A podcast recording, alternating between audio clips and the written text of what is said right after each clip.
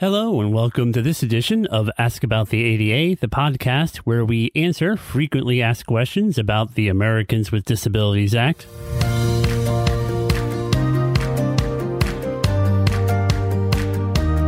On today's episode, we're going to go talk about websites.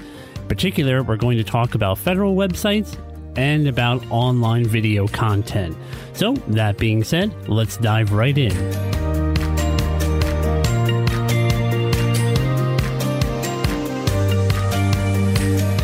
So here's our first question. Are federal websites covered by the Americans with Disabilities Act?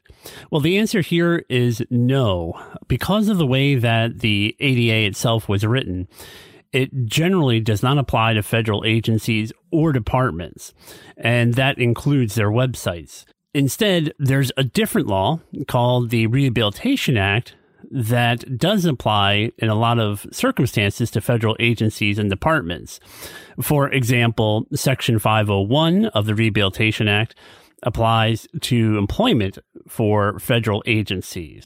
Section five oh three applies to federal contractors of a certain size, and many people also have heard of Section five oh four, which is a part of the law that applies to any organization that receives federal financial assistance. That being said, Section five oh eight, five oh eight of the Rehabilitation Act applies to federal websites. five oh eight requires federal agencies to make sure that their information and electronic technology is accessible. That's technology that they develop, that they procure and acquire, or that they use. This would include their web technology. So more specifically, federal agencies have to comply with the information and communication technology standards, known as I C T, that are created by the United States Access Board. Going into depth about Section five oh eight is another podcast in and of itself, but suffice to say that it incorporates previous standards as well as international best practices to create a unified accessibility standard for federal agencies to comply with on their websites. So getting back to the original question that we started with, no, federal websites are not covered by the A D A. But that being said, they still must be accessible to people with disabilities, and they must meet what's known as the Section five oh eight standards.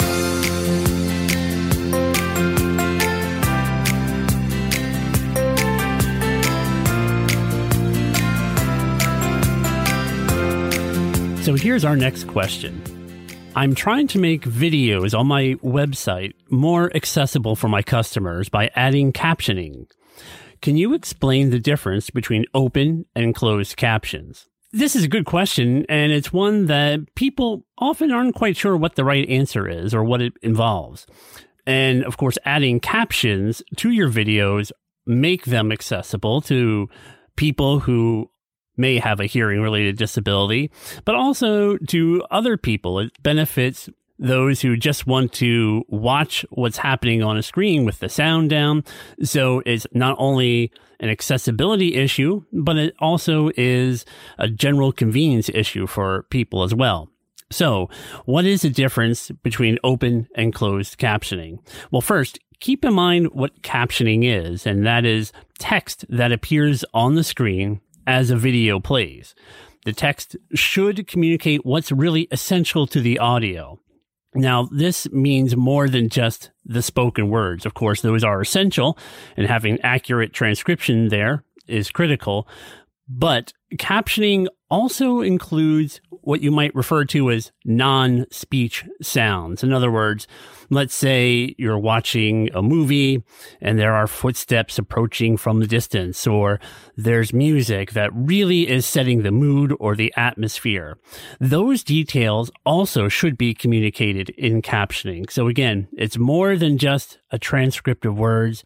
Captioning involves setting and communicating what is being communicated through sound, except in a written format.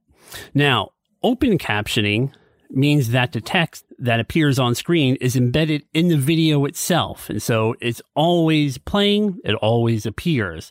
The user cannot turn off open captions. By contrast, closed captions are at the viewer's discretion. In other words, the user can turn those captions on or off. So when a business or any organization wants to publish accessible videos online, they have to put in planning and consideration into the process. This is because not all media players or streaming platforms support closed captioning. So when you're thinking about adding captions, there's a lot to consider. Not only what type, open or closed caption, but also what's going to be the medium, what's going to support providing the caption.